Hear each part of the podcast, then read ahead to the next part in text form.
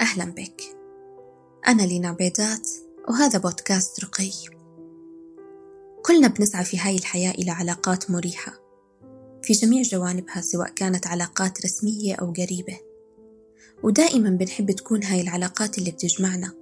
شو ما كان نوعها وهدفها تكون سهلة وسلسة وبسيطة. وفيها شي عظيم من الصراحة والنضج. يعني ثقة أمان عدم خوف من سوء الفهم. والأهم الطريق بهالعلاقة يكون واضح ومريح جدا. ولا ننسى الركن الأساسي والأهم هو الاحترام. لكن الطبيعة البشرية مش مثالية وآمنة ومو من السهل إنه تكون جميع العلاقات حولنا بهذا القدر من السلامة والطمأنينة. ومثل ما في بالحياة نقاء وبياض لابد أن يكون هناك فيها جانب أسود مهم جدا إنه نحذره. فمن بين العلاقات الحلوة في هاي الحياة بتمر بحياة الإنسان علاقة دائما ما بتكون مليئة بالحب والمحبة وأعمق مشاعر العواطف الإنسانية. وبتنتهي بصدمات واستنزاف مشاعر وعاطفة وروح. يقول باولو كويلو الحب مثل عقار مخدر. بسبب هذا المخدر الشرس بغيب عنا حجم سمية العلاقة وأذاها على النفس. هناك نوع من العلاقات بيتطلب منا مجهود أكبر وعطاء أكثر تضحيات وتنازلات في سبيل الحفاظ على هاي الشرارة المخدرة اللي نسميها حب. وبالمناسبة ترى الحب شي جميل جدا بس هون نوقف شوي. لأنه كل إشي نشوف إنه نقدر عليه وسهل وجميل باسم الحب لكن للأسف في بعض الأحيان بيتحول هالحب إلى سم قاتل. الحياة ومعطياتها دائما في حالة مد وجزر لكن في العلاقة السامة بيستنزف فيها أصحابها حتى بتغيب اللحظات الجميلة والإيجابية بدون وعي وشعور. وبرأي المختصين إنه هذا النوع من العلاقات عادة ما بتكون مصحوبة بانتقادات وتجاهل تأذي المشاعر والأفكار الخاصة بالفرد. ومع الوقت بيبدأ العنف الجسدي والنفسي. تقول الدكتورة إليزابيث سكوت دكتورة علم النفس والإرشاد الأسري بجامعة سان دييغو إنه العلاقات اللي بتنطوي على الإساءة الجسدية أو اللفظية تصنف بالتأكيد على إنها سامة ولكن هناك علامات أخرى أكثر دقة للعلاقات السامة. وبما في ذلك الشعور بالضعف والاستنزاف وزعزعة الثقة بالنفس. الشعور المستمر بعدم الاحترام وعدم تلبية احتياجات الشخص. الشعور بحالة التأهب لأي شعور مفاجئ. الشعور بالتعب والغضب وحالة طفيفة من الاكتئاب بعد التواجد مع هذا الشخص. بذل جهد كبير في محاولة إرضاء وإسعاد الطرف الآخر. تغذية المشاعر مثل القسوة والحقد والكراهية. الشعور بعدم الرضا الكافي عن النفس. بلازمك دايما شعور الترقب والانتباه والمراقبة. وتضطر أنك تفكر مرتين قبل الحديث وطرح أفكارك لأنك عايش في قلق دائم وشعور مريب. هل صادفتك المشاعر هاي يوما ما؟ أو عبر طيفها في سماء روحك النقية وأثرت فيك؟ يمكن تضاربت جواتك مشاعر الحب وعم تتساءل عن مصدر هاي الأوجاع مثل ما قالت فيروز.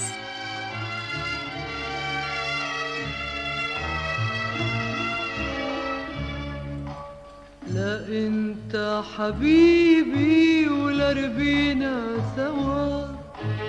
قصتنا الغريبة شلعها الهوى.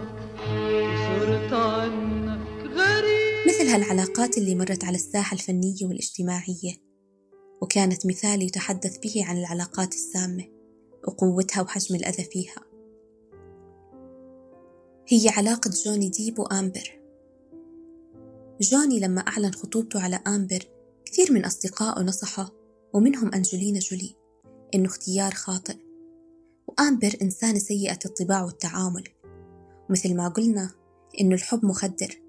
رفض جوني كلامهم واختار إنه يكمل معاها ومتقبل عيوبها كاملة وبرضا المحب. لأنه العيوب اللي ممكن أحد يشوفها فيك شخص آخر يشوفها مميزات.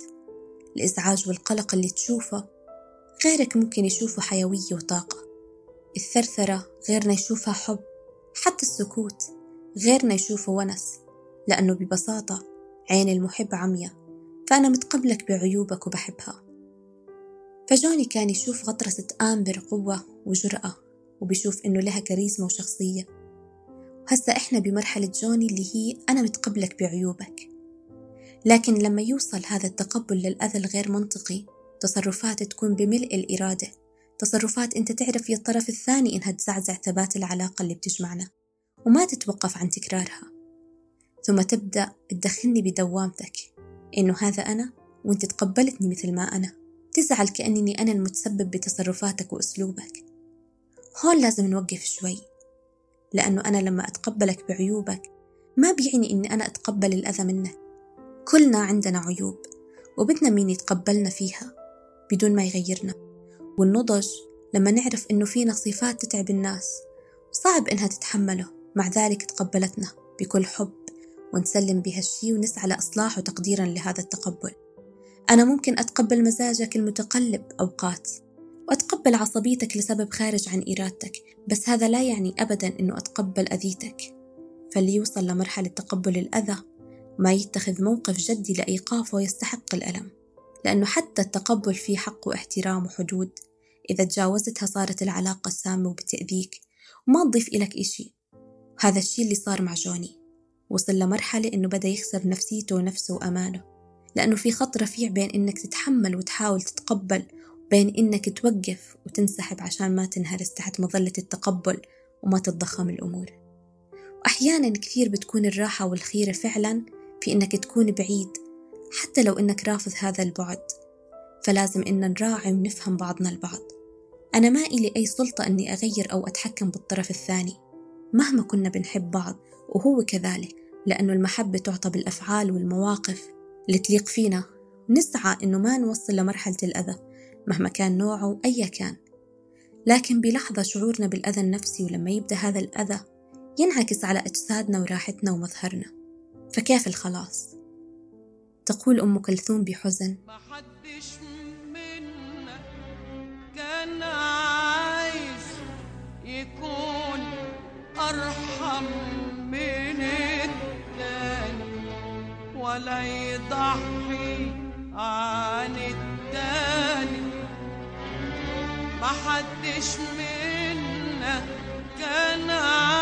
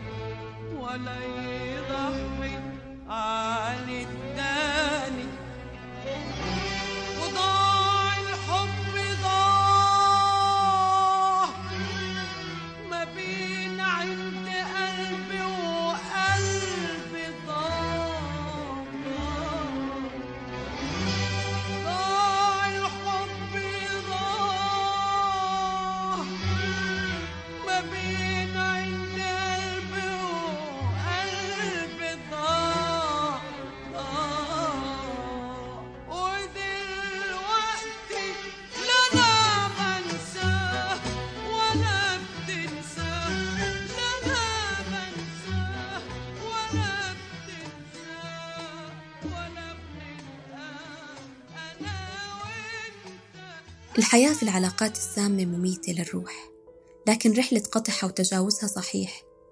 هي كمان طويلة ومؤلمة لكنها تستحق. واجهوا أذاهم بعقولكم. ما تخلوا العواطف تسيطر عليكم. كونوا بصحبة من يفتح لكم آفاق ومسرات من أصحاب الأرواح السعيدة والمرحة. حبوا أنفسكم والحياة والناس ولا تحجزوا ذواتكم في ذاكرة الكراهية والماضي. فما قد مضى مضى. وأتذكر دائما أن لا أحد يستحق أن نؤذى من أجله. يقال السر الوحيد في ديمومة أي علاقة هو الأمان. شعورك بأنك مطمئن ومستعد أنه تركض نحو مخاوفك طالما يدك تختبئ داخل يد شخص آخر. بعد استماعك لهذه الحلقة ماذا لو اكتشفت يوما ما أنك أنت السام؟ ماذا ستفعل؟ كنت معك أنا لينا عبيدات. وهاي الحلقة من إعداد بدور أحمد. مونتاج وإخراج أحمد ماهر وتدقيق ماريا محمد.